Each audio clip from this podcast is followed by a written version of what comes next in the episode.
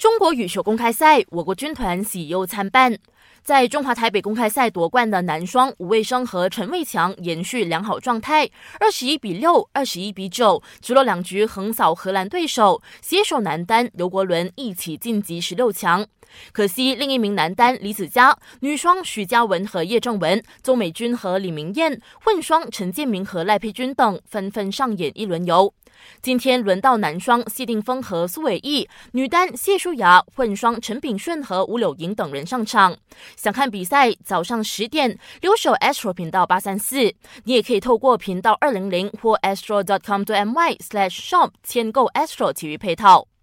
欧冠小组赛第一轮正式开打，在一组的利物浦客场失利，零比二不敌那不勒斯，终结各项赛事六连胜，成为十五年来第一支输掉新赛季首轮的欧冠卫冕冠军。F 组的巴萨和多特蒙德零比零和气收场，国米一比一闷平捷克球队布拉格斯拉维亚，切尔西在 H 组零比一惜败瓦伦西亚，暂时排在第三。